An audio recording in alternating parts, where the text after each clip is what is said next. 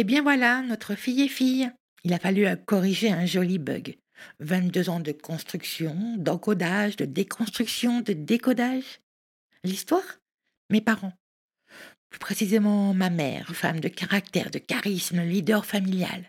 La belle brune aux yeux verts se retrouve en 15 minutes chrono, aphasique, hémiplégique et muette. Un gros alors un très gros AVC.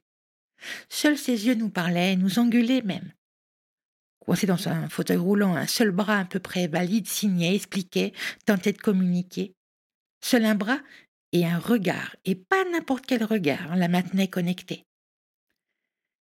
Quelque temps après, sa fille, moi, annonce enfin une bonne nouvelle, une naissance prévue pour octobre 2000. Nous ne voulions pas connaître le sexe de cet enfant, nous voulions un enfant, c'est tout. Un premier enfant qui va bien, voilà même s'il y a toujours la bonne copine qui est persuadée que je ne voulais pas avouer ma préférence, même si les pronostics allaient bon train, même si l'entourage ne validait pas notre indifférence sous le prétexte qu'il est important de préparer la chambre et le trousseau, moi, je l'ai trouvé très cliché, et avec un grand manque d'imagination et même de sobriété.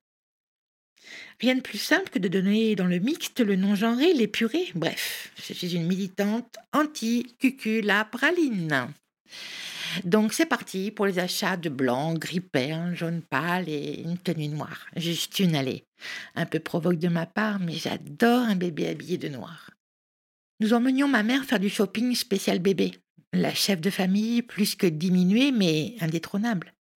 Irremplaçable. Il était important pour moi d'impliquer ma mère, j'en avais besoin. Et puis après tout, c'était son rôle de future grand-mère et de mère. Elle devait m'apporter son aide. Elle comprenait la grossesse, elle savait. Elle touchait mon ventre, elle souriait et pleurait, les deux en même temps parfois. De son bras demi-valide, elle a attrapé un pyjama plutôt tape à l'œil, fuchsia. Magnifique, un pige de cette jolie marque iconique et de bonne qualité. Super genré le fuchsia quand même. Ok pour un polo crocodile dans les années 90 ou pour une équipe de rugbyman. Nous tentons quand même de l'en dissuader. Ce choix sortait de mes principes de neutralité, trop marqués, à croire qu'une couleur de vêtements pouvait influencer quoi que ce soit. Je dis bien nous tentons, car rien n'y fait. Ce fameux regard, son bras était en mode super pouvoir, elle ne lâchait rien. Donc nous voilà partis avec douze bodys blancs et gris, quatre piges blancs, deux gris, un jaune pâle et un fuchsia. Le 17 octobre 2000, quelques putains de contractions nous annoncent l'arrivée de Nathan ou de Lucie. Ouais, des prénoms classiques ont été choisis pour leur neutralité. Que cet enfant soit un garçon à l'opéra ou une fille aux commandes d'un semi-remorque, il ne fallait en aucun cas que son prénom puisse être moqué, décalé, et surtout qu'il ne soit déformé par un surnom grotesque. Je déteste ça. Nous avions tout envisagé, imaginé. Donc après quelques heures de franche rigolade, les pieds dans les étriers, le tout nouveau papa a enfin pu téléphoner au reste du monde pour annoncer les mensurations idéales de notre petit Nathan. L'aventure, l'improvisation, on apprend à se connaître, l'aboutissement de notre couple est plutôt sympa avec nous, pas franchement un mec facile avec les autres, il a clairement ses têtes, un sixième sens, en mode, je découvre, j'explore tout ce qui se présente, tous les jeux du mimétisme avec son papa qui jonglait parfaitement depuis sa naissance avec les couches, les bains, les soins, les bibes, les câlins, le chahut, les sorties, la vie, quoi. Et puis arrive le premier coup de foudre, le premier grand amour à quatre ans. Ariel. Belle rouquine et bonne nageuse dans le fond? Vous voyez? Une révélation, cette bombe en maillot de bain coquillage. Un idéal. Passe Disney oblige, du coup, nous voilà au parc très très régulièrement, bouche bée devant la parade. Notre Peter Pan est près d'une princesse se dessinait alors. C'est-à-dire, pour les puristes, l'enfant qui ne veut pas grandir, qui refuse l'apprentissage, qui fait preuve de beaucoup d'imagination, un vrai talent pour la création avec une fibre artistique certaine. Bref, pas un cas d'école, et ça, c'est le moins que nous puissions dire. Un enfant pas ordinaire, un enfant extraordinaire. Ça, ça ne rentre pas dans les cases actuelles de notre système scolaire. Dur dur la primaire. Bouton de fièvre, maux de ventre et beaucoup de larmes. Une forme de phobie scolaire, nous disait-on. visite chez des psys et autres douceurs. Mais la vérité, Nathan avait juste d'autres préoccupations, d'autres choix que ceux qu'on voulait lui imposer. Pas de chemin tout tracé, pas de case où le ranger. Et nous, ses parents, de concert. Mais tant mieux, laissez-le. Laissez votre enfant s'épanouir. Laissez-le choisir. Pas de militantisme, d'influence. On ne fait pas des enfants pour soi, pour la photo. On fait des enfants pour découvrir l'autre. Ce ne sont pas de nos miroirs, mais des œuvres d'art à tiroir, tellement surprenants si étonnants. Quelle richesse et quelle fierté de partager sa vie avec une personnalité affirmée qui n'est pas là pour nous faire plaisir, mais pour s'épanouir. Écoutez, taisez-vous, mais fermez-la, bon sang, observez, entendez ce que votre enfant vous dit. Si vous, vous oubliez juste un instant, vous risquez de le comprendre, de décrypter ses messages. Vous risquez de participer activement à son épanouissement.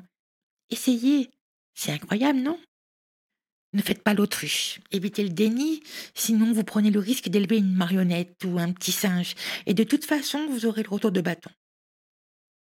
Facile à dire, blablabla, va nous lâcher, que c'est leçon de morale. Ok, il n'y a pas d'école pour élever un enfant. Juste un peu de bon sens. Nathan a 6 ans, très attentif aux tenues vestimentaires des mamans de l'école. Il crée des vêtements à l'aide de quelques bouts de tissu et d'épingles à nourrice. Il veut être styliste. Et tout naturellement, chez les potes, il participe aux après-midi déguisés. Il adore passer la tenue de Jack Sparrow, Zorro, de Cendrillon. Les enfants s'éclatent, les parents s'étouffent. Ah bon? Ça ne vous dérange pas euh, qu'il soit déguisé en princesse? Bah non, pourquoi? Un mince, silence radio, argumentaire réduit à néant, regard en biais, gêne, jugement, condescendance totale. Les pauvres, leur gosse est sûrement homo, mais on va surtout pas en parler, ils n'ont pas l'air de s'en rendre compte. on a juste dit, bah non, pourquoi? On a juste fait le choix d'accompagner l'épanouissement de notre enfant, en toute neutralité, sans militantisme aucun. Excusez-nous, hein, mais nous en sommes très très fiers. Et pour info, vous aviez tout faux. Nathan n'est pas un garçon, il est donc hétéro, oh merde. Là, ça se complique. Nous restons ouverts aux questions, mais restons hermétiques à la bêtise. Voilà, voilà à quoi elle se concentrait toutes ces années. Notre enfant s'était vertué à corriger une anomalie, un défaut de fabrication. Aujourd'hui, le 17 octobre 2022, notre fille a 22 ans. C'est une bombe atomique, dans tous les sens du terme d'ailleurs. Elle explose de rage comme d'amour. Vive les hormones à haute dose. C'est notre fierté, notre réussite, un beau travail d'équipe. Nous sommes fans de son courage. Un secret pour Altier, téléchargement réussi. Ma mère, sa grand-mère est décédée le 16 juin 2003. Le tribunal a validé la réassignation de genre pour notre fille le 16 juin 2022. Le pyjama fuchsia est toujours là, et dans la boîte à souvenirs depuis toujours et pour longtemps. Nous ne remercions pas, mais faisons preuve de condescendance pour les pas de soucis, on connaît un homo nous aussi. Bon, alors là, ça n'a rien à voir, ouvrez un dico. On ne va pas trop les fréquenter, on a un petit garçon, nous. Tant mieux, des fois, que votre connerie soit contagieuse. On est content pour elle, même si on préfère que ce soit chez vous que chez nous. Hein Faut pas exagérer. Chouette, enfin un truc à raconter, à déformer. Ravi d'être au centre de vos conversations. Les pauvres parents, ça ne doit pas être simple. Alors toi, tu devrais relire ma prose. Désolé. C'est plus dur pour le père, hein, c'est sûr. Ce qui est sûr, c'est que toi aussi, tu peux te retaper tout le texte. C'est contre nature. Et ton ignorance, elle est naturelle Le créateur va être contrarié. Mais de quoi elle se mêle? Et puis, ton ami imaginaire est censé aimer son prochain sans distinction, non? En même temps, c'est son choix. Ben, raté, ce n'est pas un choix, mais là aussi, il fait sans doute être scientifique pour comprendre. Remerciements sincères aux témoins de son évolution qui ont attesté sur l'honneur au tribunal aux émotionnels qui pleurent de joie en la regardant, aux sincères qui l'ont pris en stage et ou recommandé, à ceux qui n'ont pas affiché complet quand elle a demandé un boulot, aux gens respectueux, aux sans jugement, aux intelligents, aux bienveillants, aux parents aimants, aux vrais quoi. Merci d'avoir écouté cet épisode. Si vous avez des questions, des interrogations ou juste envie de partager, vous pouvez m'écrire à l'adresse le